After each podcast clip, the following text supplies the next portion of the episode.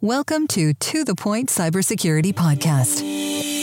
Each week, join Eric Trexler and Rachel Lyon to explore the latest in global cybersecurity news, trending topics, and industry transformation initiatives impacting governments, enterprises, and our way of life. Now, let's get to the point. Hello, everyone. Thank you for joining this week's To The Point podcast. I'm Rachel Lyon here with co host Eric Trexler. And Eric, I have to say, I'm so excited for our guest today. I couldn't, I couldn't think of a better time to have this conversation between what's going on this week and last week with Pipeline, the Biden executive order, and then all kind of culminating or bringing to life, I think, everything she's captured in her book. This is how they tell me the world ends. Are you as excited as I am? I think I'm more excited actually. We, maybe we could have done it while we were all out of gas, but this is a great time. Who do we have today, Rachel? Today we have Nicole Perlroth. She is New York Times cybersecurity digital espionage reporter. She's been in the cyber trenches for more than 10 years. I can't imagine all the insights that she has, uh, the seven years it took to put this amazing book together. Nicole, welcome to the podcast. We're so happy to have you here. Thank you so much for having me. This is awesome.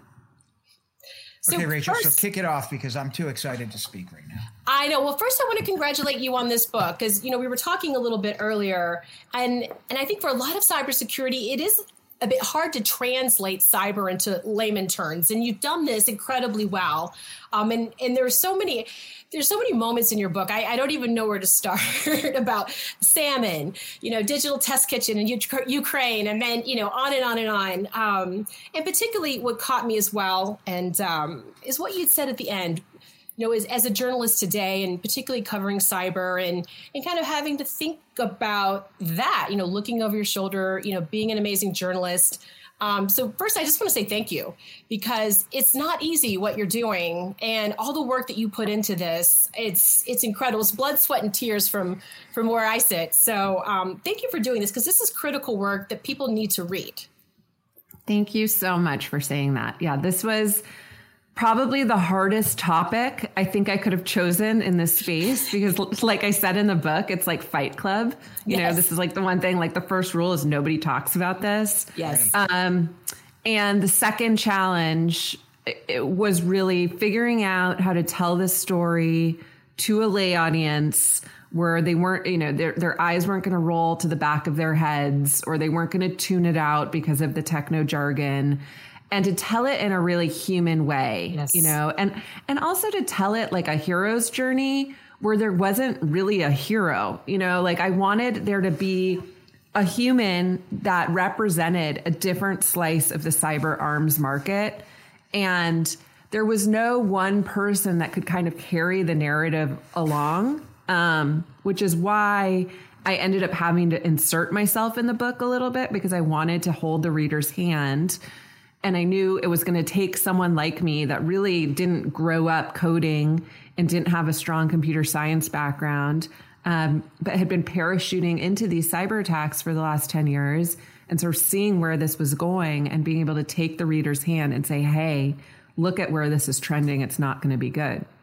But I, but I yeah. I looked at it as someone who's in the industry, and I, I would say it brought to light a lot of things that I knew pieces about. I, I knew pieces and parts, but it rounded out the story.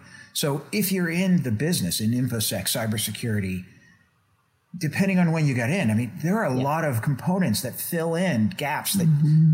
I just never even thought about, Nicole. Yeah. It, was, it, was, great mm-hmm. from that perspective. Thank you so much. Yeah, you know, this is, I, have never said this before, and I don't even think I've admitted this to myself, but while you were saying that, what it made me think about was during the subprime mortgage crisis, um, I had this idea for a story where I wanted to follow one mortgage through the chain to see where it ended up. And I ended up finding this this woman who lived on Staten Island, who you know got in this subprime mortgage, this high risk mortgage, and then you know I tracked it from her through her broker, through you know the banks, and ultimately to the American taxpayer, which was left holding the bill after AIG's bailout and stuff. And that's sort of, I guess, actually what I set out to do with this book is like, let's follow the chain here. Cause like you said, it's really easy to sort of focus on your piece of the puzzle. Yeah. But very few people have have lifted their heads up and looked at where this is going from slice to slice yes. to slice and right. said, wait a minute, you know, sort of like the subprime mortgage crisis, wait a minute, like what is all this risk we have taken on and baked into the system and who's yes. going to be left holding the bag? And that is the case for the cyber arms market. You know, right. everyone's focused on their own slice of the puzzle. But when you step back and look, it's like individuals are the ones who are going to end up paying the price. And as, I mean, most people aren't even aware that this is playing out every day. There's nobody in charge. Right. Nobody in charge. Yeah. That's the problem. Yeah. Mm-hmm. yeah. Yeah. It's it's it's a mess. So mm-hmm. I was looking for the answer. How do we solve this problem at the end of the book? It's not there. well, there's no silver bullet, Eric. Yeah. There are no yeah. silver yeah. bullets in cybersecurity. Yes. Yeah. But the other day I did talk to Senator Angus King, the independent from Maine, who I have to say is one of the most articulate uh, senators on this issue these days. You know, he was really involved with the Solarium Commission. Yep. And he had this funny thing he said to me the other day. He said, There's no silver bullets, but we've got to come up with our silver Buckeye shot. You know, like we have to figure out what are the like 15 things we have to be doing to nail this, or at least just get to a bare minimum standard that like raises the bar for all of these companies and organizations and federal government agencies and and that's what you're seeing right now is this effort to finally put those in place for better or worse. Absolutely. Yeah, well we, i think we need to do something. Ahead, uh, we need to do something. I was i, I was I, I, made a few notes obviously. Um, but jim gosler talks at the end about the uh, uh, just the sad what i call the saddest line in the book. You know, it, it was on 3, 385 for anybody who wants to look it up for the full context. But he says, in truth, there is no one running point. Mm-hmm. There is no cavalry. Exactly. Mm-hmm. And it reminds me of something I said when we, we said all the time when we were in the army, we worked in six man teams behind enemy lines. There's no cavalry coming. You had to figure yep. it out. You had to do something. But yes, like it was just the saddest line to me, like the, the mm-hmm. reality of it hitting. There's no one in mm-hmm. charge. Right? We, yeah, and it's right it's now, true for everyone. You know, even in uh, even in federal government, like we just saw what happened with solar winds. It's never been more apparent that our cybersecurity is not up to snuff. You know, the book I was racing to finish it before the election, and then I, you know, the, it was like the election that never ended. So if you're reading the, you know, those last chapters, you see me just furiously typing, you know, whatever the latest was that week. and then it got out there right before Solar Winds. And you know, what's crazy is I was one of those reporters on the phone with Chris Krebs and Chad Wolf the day of the election and these like background briefings they were giving a few reporters and they kept saying like, I don't, you know, it's, it's early early, but I think it might just be another Tuesday on the internet. Like we're just not seeing it. We're not seeing the foreign interference. And and it was almost like so hard to wrap your head around that given all of the things we've been following and reporting on for the previous year. But now we know that at that very moment, the SVR was inside Chad Wolf's inbox reading his emails. You know, like that really gets to the there is no cavalry. Like we had Paul Nakasone on the phone reassuring us there was no foreign interference. And at that very moment, they're inside our nuclear lab IT systems, you know? So but they were focused. I've done government work a good bit of my career. And uh, I don't want to say it's put out the latest fire. Right. But government's constrained like any other business. Yes. Maybe more so. They had yes. to have a good election. They were yes. 110% focused mm-hmm. on the mm-hmm. election. Yes. I've mm-hmm. talked to mm-hmm. Chris Krebs also after that. And the pride and the joy he expressed in what they mm-hmm. did, how they did it, his team, and giving yeah. us a great election should not be minimized.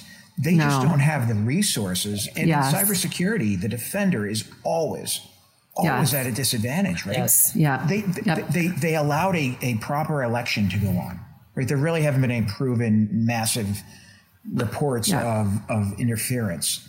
Mm-hmm. No, and I think Chris Krebs is a hero in my book. Yes. Matt yes. Masterson is a hero in my book. Yes. You know, they took the constraints that they had, which is states have long been reticent of any right. kind of federal assistance uh, in elections, even if it's cybersecurity.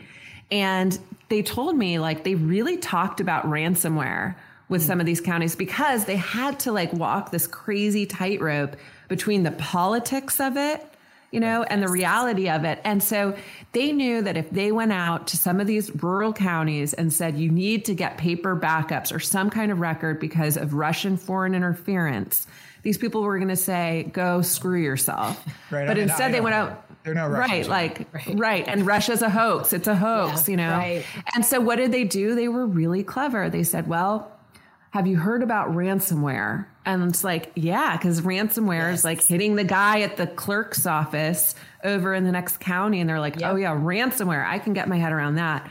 Okay, yeah. so in case ransomware comes for you, you need to have some kind yes. of backup system. And that's how they did it. And so it's genius smart. the way they yes. did it. And it wasn't in your face. And it was, you know, it's like the other day we had this podcast at the New York Times about daily podcast about the doctor who's in one of these counties where everyone thinks the vaccine's going to plant a micro. And it just followed the conversation where he was just very quietly, you know, listening to the concerns, probably listening to the 1000th person talk to them about their fear of a microchip. Right. Oh, and good, just because I have saying, some neighbors with this problem. okay. So he said, you know, how, how big is a microchip and how big is this needle? And like, just literally, like, just not condescendingly walking people through what what it actually is and that's what they did and that's time consuming and yes. that should not be overlooked and you're right like that was priority number 1 mm-hmm. but also it shows how clever our adversary is that they were like everyone's going to be looking at the election so yes. let's go do this other thing well, and you know, so one really interesting question. Well, one really re- interesting question we'll never know the answer to unless we were a fly on Vladimir Putin's wall is you know, David Sanger and I had reported that uh, that Cyber Command had been breaking into the Russian grid and making a really loud show of it.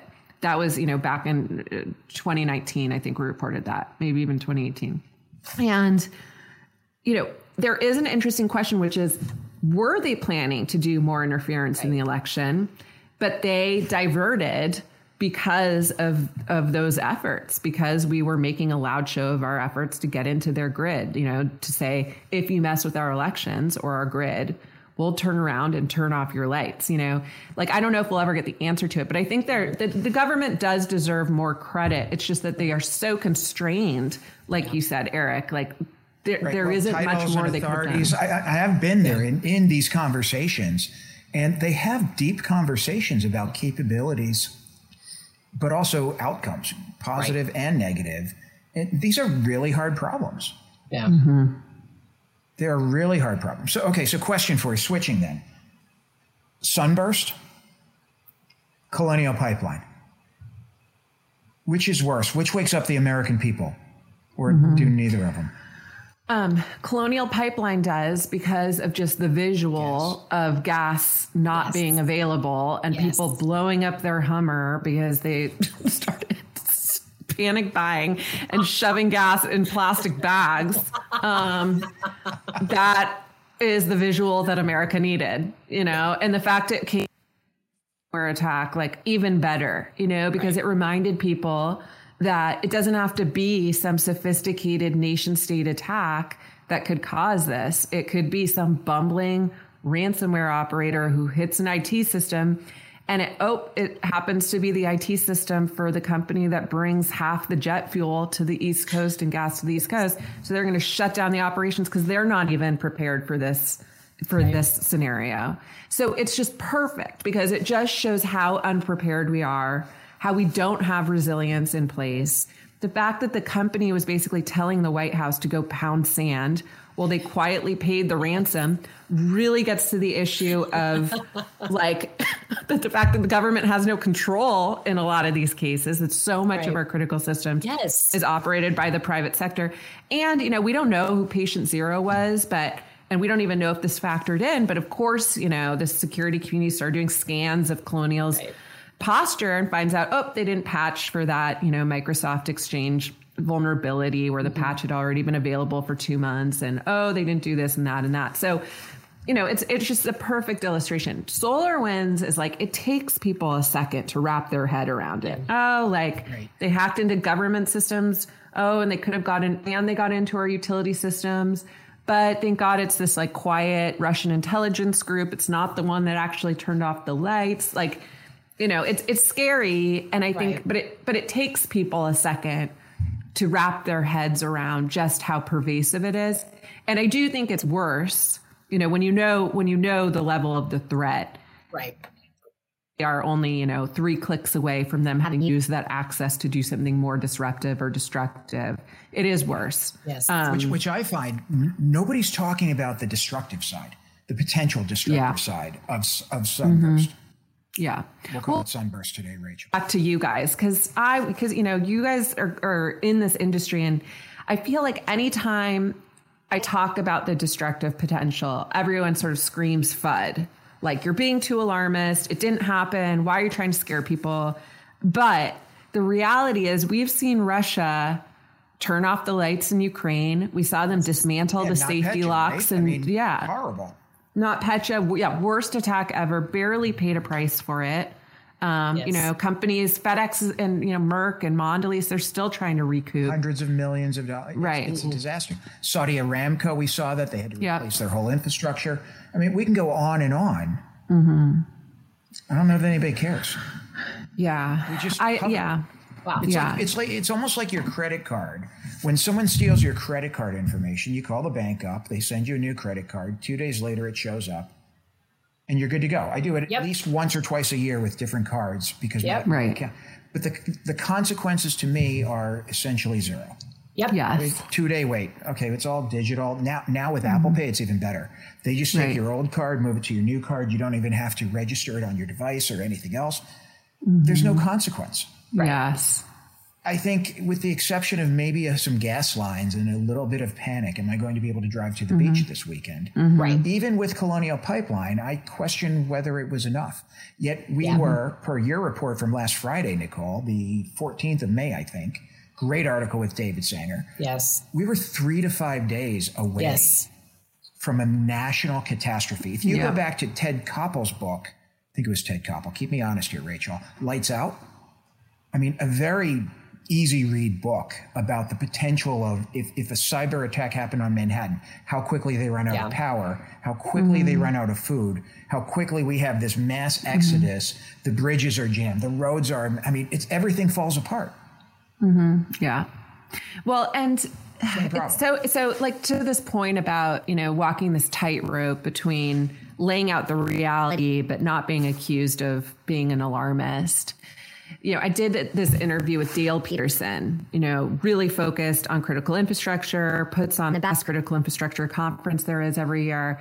You know, he hated the parts of my book where I talk about the potential for a grid hack because he said I took it to the most hysterical level. And he doesn't think, you know, Russia getting into the IT systems at some of these utilities should even be talked about in the context of a grid attack because on their own, they're not, you know, getting into the OT systems. And I disagree. And I said, you know, yes, on their own, they're not that bad. You know, on their own, Russia, you know, only turned off, ended up only turning off the power in Ukraine for a few hours. Right. You know, they they t- turned off the safety locks at Petro Rabigh. It, it, was a very manual from everything I've right. read. The power yes. grid in Ukraine was very. Right. Man- you could literally shut things down and still run the power. Right. Right. Right.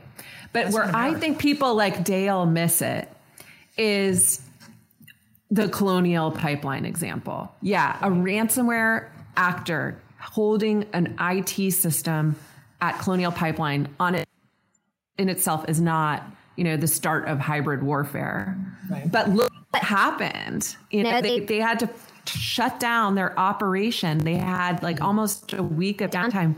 We were three to five days away from just being completely screwed in terms of transportation, yep. chemical, you know, chemical factories yes. were going to shut down. I mean, really, really in bad shape. And that's just from one ransomware attack on the yes. IT systems. So mm-hmm.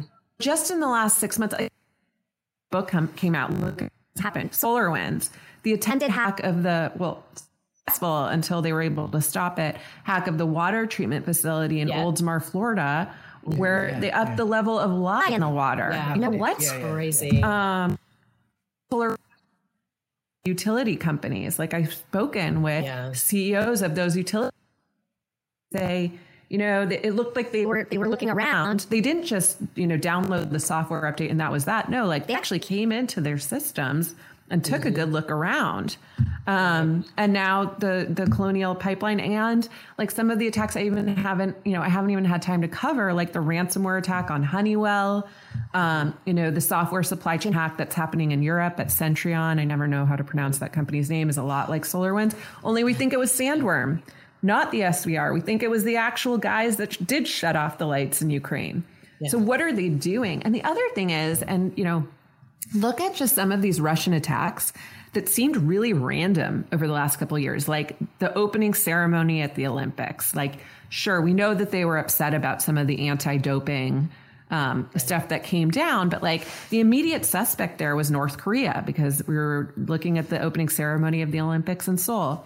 Then there was the attack on Petro Rabigh, a Saudi plant, where immediately we thought, oh, it's probably Iran, given the Saudi Aramco thing. But no, later we found out it was a Russian graduate research institute.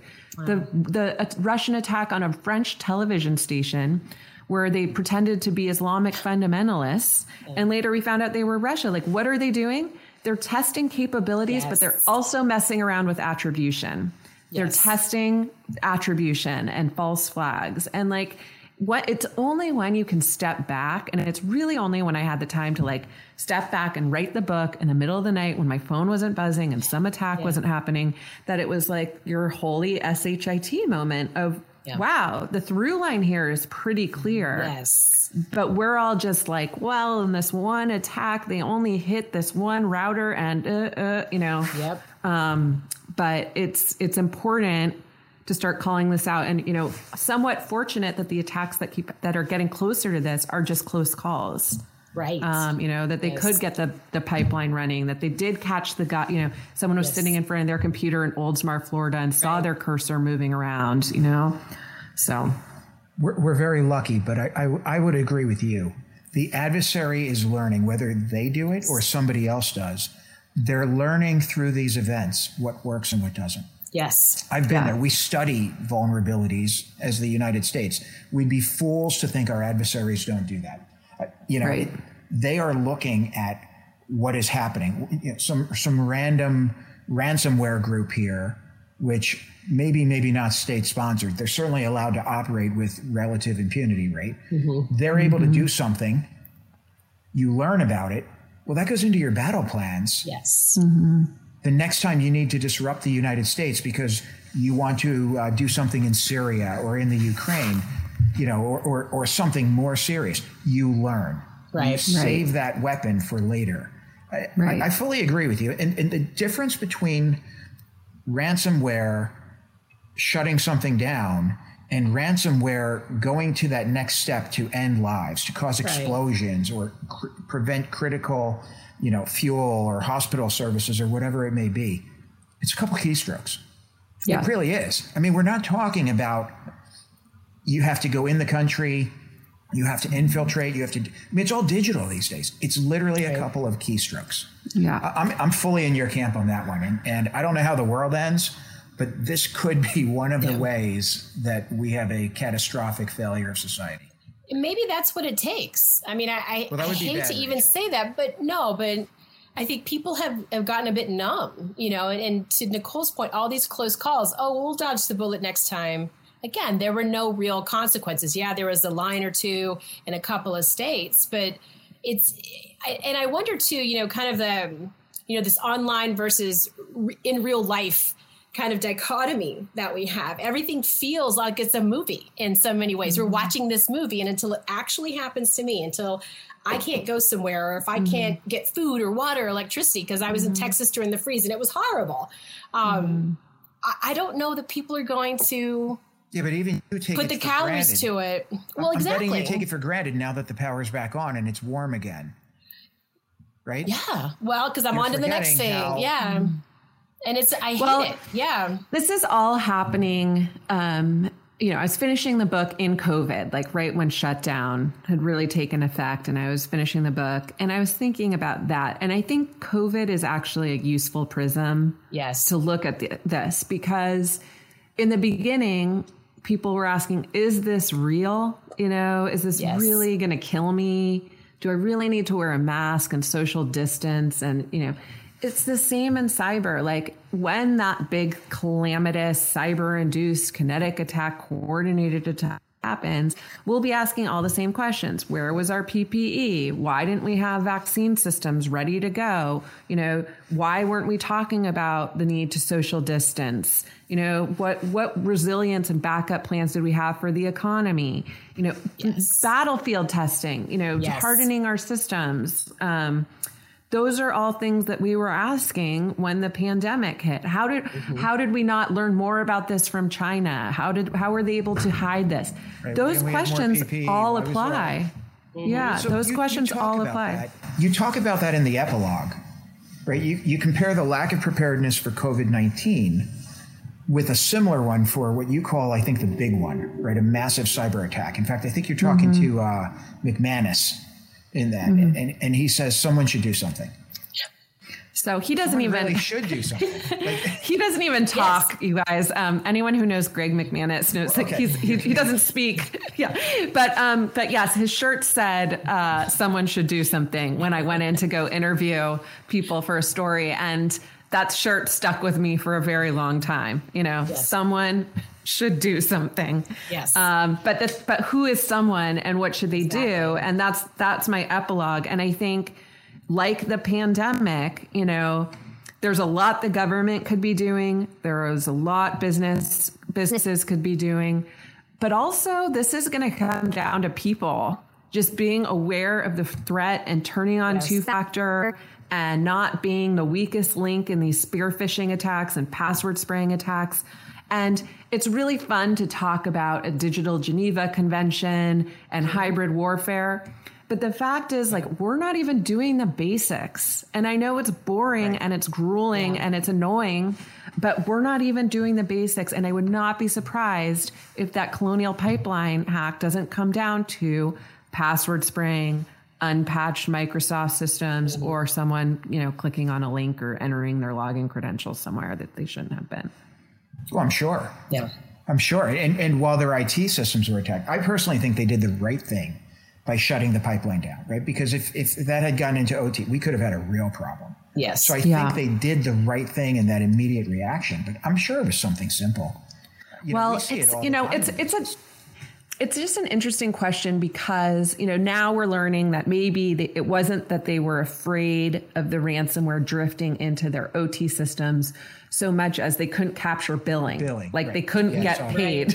Right. right. Yes. and when I called, I called my one of my first calls was to this company in Israel called Waterfall Security. Okay, like I never like to promote companies. But here is one that I was like, these guys probably know what's happening here.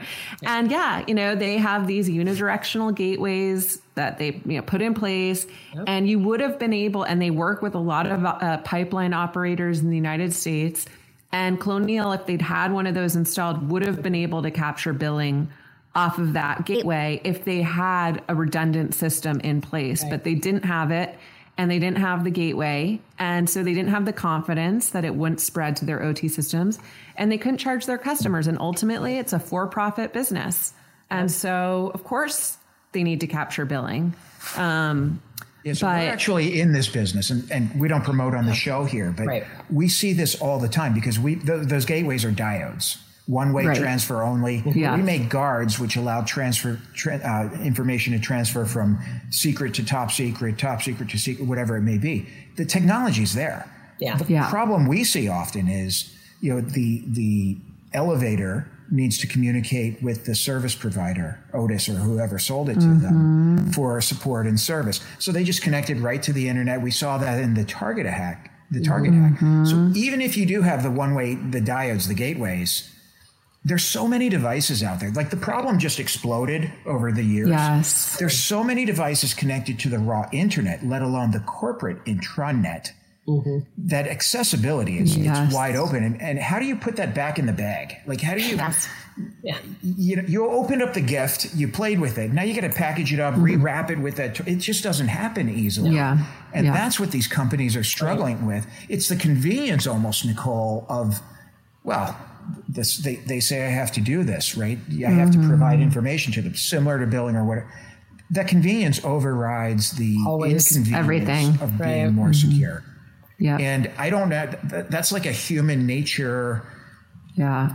I, don't know how you how you get around. Well, that's you know I was I was thinking about that same question, and I was thinking about what is my next story going to be on this, and I was actually I was thinking about exactly what you just said, Eric, and I was thinking, you know who I'm going to call? I'm going to find some behavioral economists to call to figure yes. out you know where and, and this was part of my goal in writing the book too, because I think for too long we've left these conversations to classified government corridors and the industry and journalists. And I think it is time to crack, crack yes. to see what could be pulled from other fields like bioterrorism, but also behavioral economics, because I think you're right. It's right. a human nature problem. Yes. Security is annoying.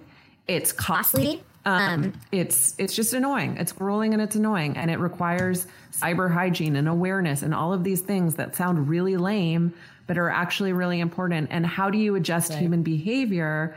And I really would like to know what a behavioral economist has yes. to say about this, right. um, because we we need to change the incentives. We need to figure out how to shift people's yes. behavior and attention. Um, and that's not a cybersecurity yeah. problem; it's a human problem. Right. I, I, don't think cybersecurity is. I mean, if you do something really basic, like just take it into the physical world. If somebody broke into your office or your house, the police would come, they would arrest them. You'd have physical cameras. Like you could take advantage of it. You, or you, you could address that problem pretty well the way we're societally structured. On cyber, it's all digital. We don't understand it. The authorities aren't there. The, the local law enforcement departments don't understand. Right. DHS doesn't have yep. the ability to reach in. You don't want to share info. It's just a different level. And then the speed yep. just kills. Yep. Right? Yeah. But you would never want someone to break into your business you just went in the physical world. Yep. Do you want them in the Yeah, and there's no 911 or no 911 for cyber. There's no right. 911 for cyber. I mean, yeah. It, it, I, I couldn't even tell you who I would call. I couldn't you, I would call my sources, my super secret sources. I would call yeah, them and just say help, come to my house. Right. but not everyone can do that. But but I would too. Right? But, but Colonial Pipeline, I don't even know how they got to DHS. Right. Yeah. I mean, just think about that. Like they don't have that 911 we've got some major changes to make. I, I did see mm-hmm. recently that uh, there was a French insurance company, uh, AXA, I think. AXA. Mm-hmm. Mm-hmm. They're not covering ransomware anymore. Right. Yeah, and then they got hit with ransomware. Get, yes, right, they, yes. Uh, welcome to the business. Never, never, never stick your head up. the great irony. Yes. The only, the only thing in cyber that you can count on is if, if, if you stay below the yeah, that, that high water yeah. mark, you're probably better off than. Isn't that sad though? Because I'm seeing that across the board with disinformation and also just Twitter civics in general like the answer is don't don't say something too too bold or too important. Yes. don't stand up. Don't be a tall yes. poppy because you're going to get cut down. Because there's no there's no real cost. Right. Right. Yeah. i mean that's that's the reality of it. There's there's there's so little to no cost and it's almost fun to go after them but maybe that is the answer. If we yeah. don't cover ransomware these companies can't just count on the insurance to bail them out and get them new equipment, which they didn't have a budget for anyway, and everything else. And, and maybe they do have to do a little more. I mean, that's that's yeah. only a small piece of it, if you ask right. me, though. So I, I would be interested, Nicole, and you know, we're talking about all these things, right? And and what a complicated landscape this is, and you know, there's there's no really clear path, right, on, on how do we get ahead of things. Um, you know, and, and, and who's got the stick. And I, after, after this many years in what I like to call the cyber trenches, do you have optimism for the cyber path ahead for, for the next five to 10 years? Um, I do not. I, I do not. I think that, I think we are approaching rock bottom, um, but I don't think we're there yet. You know, we just mm-hmm. talked about the visual coming from the colonial pipeline hack You know, I think that is that is what people needed to see. Uh, we do yes. have a new administration who got up there. You know, the president got up on the podium to talk about a ransomware attack. Don't underestimate that. You know, that is a huge step forward, and it's big. And you know, right. it, it's not political. I think to say that anyone who was working on cybersecurity over the previous four years was sort of doing so under cover of darkness. You know, we didn't hear mm-hmm. a lot about what Chris Krebs and Matt Masterson and CISA was doing in terms of election security until very close to the election. And then, you know, they were very vocal after the fact. But when people would walk into the White House, like Kirstjen Nielsen, and say, we need to talk about election security, they were basically given the Heisman and told to never bring it up again. So the fact we have this new administration here saying cybersecurity is a top priority, you know, squeezing cybersecurity funding into the COVID relief bill and infrastructure bill and putting in place, you know, the most prescriptive EO on cyber we've ever seen, even if it's not enough, even if it's just the bare minimum or just a roadmap, you know, that's a good start. You know, the people that they have nominated for these positions, like Chris Inglis to be our national cybersecurity director, Jen Easterly, who's fantastic. I, I have not heard anyone say a single negative thing about her. Um, and obviously Anne Neuberger.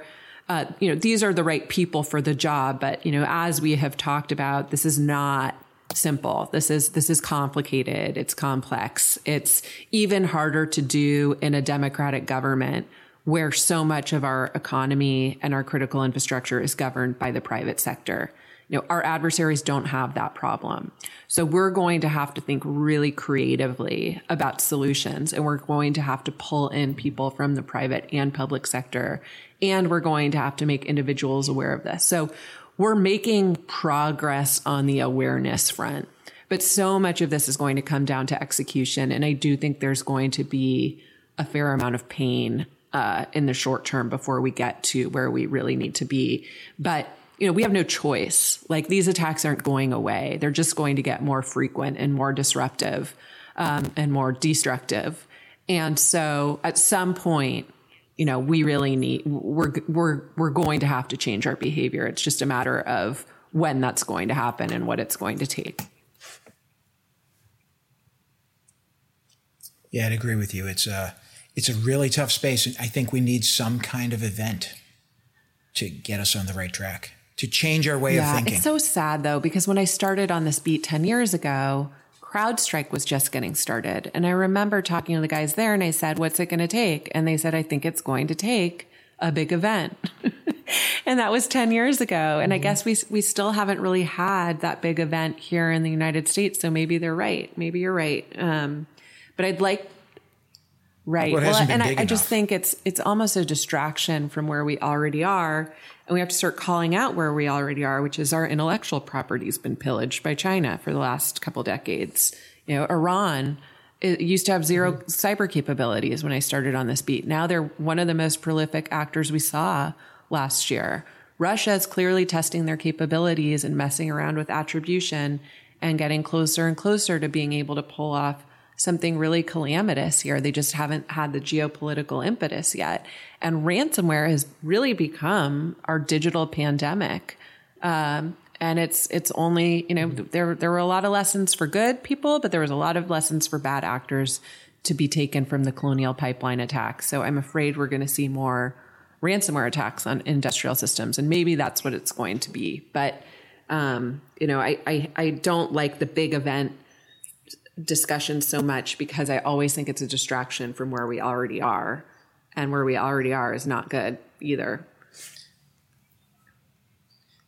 But but each of these attacks really becomes or has become just an isolated incident with limited mm-hmm. consequence. I mean, my information was stolen in OPM.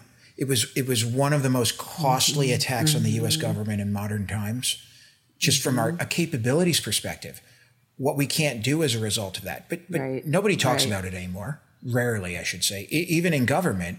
And we just assume that that is right. what happened. Right? You look at you look at Sunburst. We're still working through it, but but it's it's just going to be another event on the spectrum with WannaCry and NotPetya and Aurora and, and on and on and on. There has to be a significant cost, mm-hmm. an acute cost also, right? What, what, you're talking about with the intellectual property, Nicole, you know, two to six hundred mil, billion dollars mm-hmm. a year rolling over to China from mm-hmm. from industrial espionage. Mm-hmm. That's not acute enough. I mean, we haven't stopped it. We aren't taking it seriously. Yet it's almost it, it will eclipse the entire defense budget for the United States at some point if it hasn't already. Mm-hmm. Yet we're not taking it seriously right, enough. Right. And you know, you know, the thing about it though is it's like the silent killer. And when you just look at the ransomware attacks we've had this year or, you know, over 2020, um, it was horrible. You know, they were hitting schools and companies and Honeywell and the Dutch cheese industry I saw was hit recently. People couldn't yeah. get their Gouda in Holland, you know, God forbid. um, but, you know, what ransomware has done is almost done us a favor in that it, it the victims like they are outed in those ransomware attacks. They're they're getting outed even more today because now ransomware attack attackers are leaking their data in addition to just encrypting it. And so suddenly we see this ransomware as a pandemic. Well, the amount of Chinese intellectual property hacks was probably even more frequent than the ransomware attacks we're seeing now. It's just that we didn't see it and everyone was sort of bearing their own incident. Certainly more yeah, severe. Certainly more severe and more costly. But, but, even when we see it, I mean, look look at like an Equifax. Mm-hmm. Stocks higher right. than ever, yeah. back in business. Yeah. Yep. Never right. out of business. Right. Tons of data lost. I, I don't know how many people lost their jobs there it's been a while, but there might have been one or two that were brought up on insider ch- trading charges. I don't even know how they resulted, but I don't think there was a lot of consequence yep. yeah. to anybody. Right. Common that was thing. pretty significant right. at the time. And you know, the other yeah. thing too, and, and we sort of touched around this, is China. Um, when when they hacked the New York Times, and I had the fortune of sitting there and watching what they were doing, and then you know use that as sort of a launch pad for covering Unit 61398 and all of the other, um, you know, Ministry of State Security contractors that were hacking American companies and then the OPM breach. Like for the most part, they were doing all of those attacks with spear phishing. Um, or other sort of basic means. Aurora was sort of the one caveat there that they used a zero day. But for the most part, they were using these basic methods. Right. Well, you know, by the end of my book, I talk about how they re- recognized the need to be even stealthier. They started telling their best security researchers and hackers to not show up at the you know, Western hacking conferences at Pwn2Own anymore, and to keep their capabilities in half house, and to give the government right of first refusal if they did discover a zero day in a critical system. And no one really paid attention to that. But all of a sudden, where are we seeing those go? Well, you know, the, the, there was a hack that used iOS and Android zero days in a watering hole attack that was aimed at people visiting a Uyghur website a couple years ago. So we saw them sort of testing these out on Uyghurs. Mm. And then we saw the Microsoft Hafnium attack where they used a zero day in Microsoft Exchange servers to go to town on these defense contractor mm-hmm. systems. And that's that is something to pay attention to. Sort of like the advance advancing of China's stealthy capabilities. You know, I worry that we're going to miss a lot of what China is doing now that they have really sort of deployed more more stealthy zero day tactics in these attacks. Um, and you know, it's just it's like tangential a little bit to our conversation, but it just it makes them harder to track, and it's it's worrying.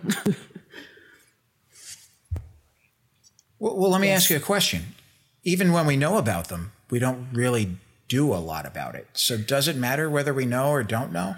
Uh, uh, well, I don't know. I watched Anne Neuberger talk about how the government handled the Hafnium attack and how they brought in the private yeah. companies right away to say, you know, what are we going to do? And we watched the FBI do something completely unprecedented, which was patch by warrant, get a warrant to access all of the right. still vulnerable systems mm-hmm. to patch them. That is unprecedented, you know. So that is, you know, we can debate the privacy implications and what the future implications would be of them using that for a very different reason. But that is some serious creativity right there.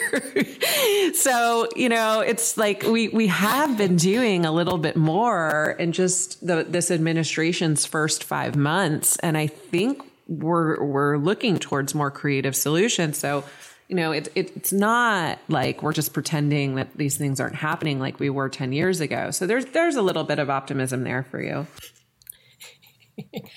well, I like that as an ending. yeah. Optimism. Like, right. We'll, we'll take right. it where we can get it. Rachel, I have one question for Nicole as we finish up. I'll try not to go pessimistic here. Nicole, you comment near the end. Yeah. I never missed the elephants Yeah. more. I know. Oh, I miss them yes. so much. I think I, I feel like I can relate to you. I've been to Africa, and uh, it's it's such a quiet and peaceful place in many ways. I, I, Yeah, but you just know what like I I didn't mention, and this there. is going to be my Maybe next there is story. promise. Um, a scoop. Um, so Oh, my good, a scoop. brother-in-law is a wildlife conservationist who works with a lot of African organizations. He lived in Kenya for Okay. a long time, and we were talking the other day about what the wildlife conservationists now have to do because they're getting hacked by these billion dollar nation state backed poaching, poachers and poaching industry. Because, you know, so much of what North Korea is doing besides hacking cryptocurrency exchanges is wildlife trafficking. Um, you know, China has been, you know, basically quietly allowing the ivory poaching to happen. And so these scientists in the field are expected now to defend themselves and their GPS collars they're tagging these endangered species with from these basically nation state backed threats. And so that's going to be my next story is like how how what does that even look like? Um and so, you know, yeah. Wow. Yeah. I hadn't even heard that. That's No, crazy. That is crazy. Okay, Rachel. So we, we need to bring it back. Elephants up are again. getting We've got- slaughtered. We've got, the president I missed talking the elephants. about Now it. they're getting We've- we've got- slaughtered. They're getting hacked. we, we, we've got some great Mm-hmm. we've got some great people in the administration we're talking about Yes. this Mm-hmm. america is more aware there's some hope out there Yes. Yes, there is. And I, I think coming back to elephants, I will say I, I love the Sheldrick Wildlife Trust. Um, you know, and thank goodness that there are these amazing organizations out there that, you know, are kind of are trying to to do everything they can to to keep them safe and and all the things. I always like to think the good guys win in the end myself. That's my optimism. Yeah. I think they do. I think it's just how long is it going to take? Fair point. You know, or like, like, are we going to wait for every elephant to be dead before we realize that we need to do something for Yes. other species? And similarly in cyber, like, are we going to wait till everyone got, gets ransomwared and our critical infrastructure is ransomwared and the lights go off before we do something? And hopefully, you know, discussions like these um, help move the ball forward and help get people thinking about this and help get people into this industry. I just just heard Mark Montgomery, who is the um, headed up the Cyberspace Solarium Commission, say we have a 33% shortage of cybersecurity professionals in the United States, Yes. which comes out to a dearth of something like 350,000 people. no it's reported to be a this- million to four million depending on the date i think i Oh, wow. triple Okay. uh, See? Okay, I, I triple c has said it's it's well over it's it's one to two million people minimum there so yeah Wow. it's crazy Yeah. So, you know, these conversations help. Um, it's been really fun to get emails from young women in particular who say, wow, I just read your book. I really want to get into the game. I want to get into cybersecurity. Where do you Awesome. recommend that I start? Um, just and apply That's cool. I, I got the answer Yeah. just Yeah. apply like that's Yeah, it really yeah. you could be an artist a musician a, Yeah. a- That's a math scholar just apply there's so many openings there's so much opportunity out there all you have to do is apply Right. Yeah. it's a great market and that is a great note to finish on actually Yes. nicole thank Yeah. you we spend so mm-hmm. much time on diversity and, and figuring out how to get more tech talent more more people into this business to help that is a mm-hmm. th- that's a great outcome from the book Yeah.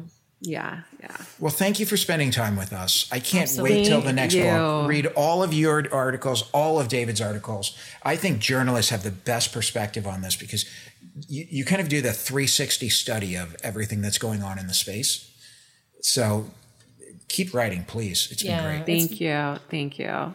Very thoughtful reporting, and I appreciate it because I, I know that's not easy work, but it's so critical. So thank you. Thank you very much. Okay, Rachel. So I just checked our iTunes ratings. We're at a four four point six on a five scale.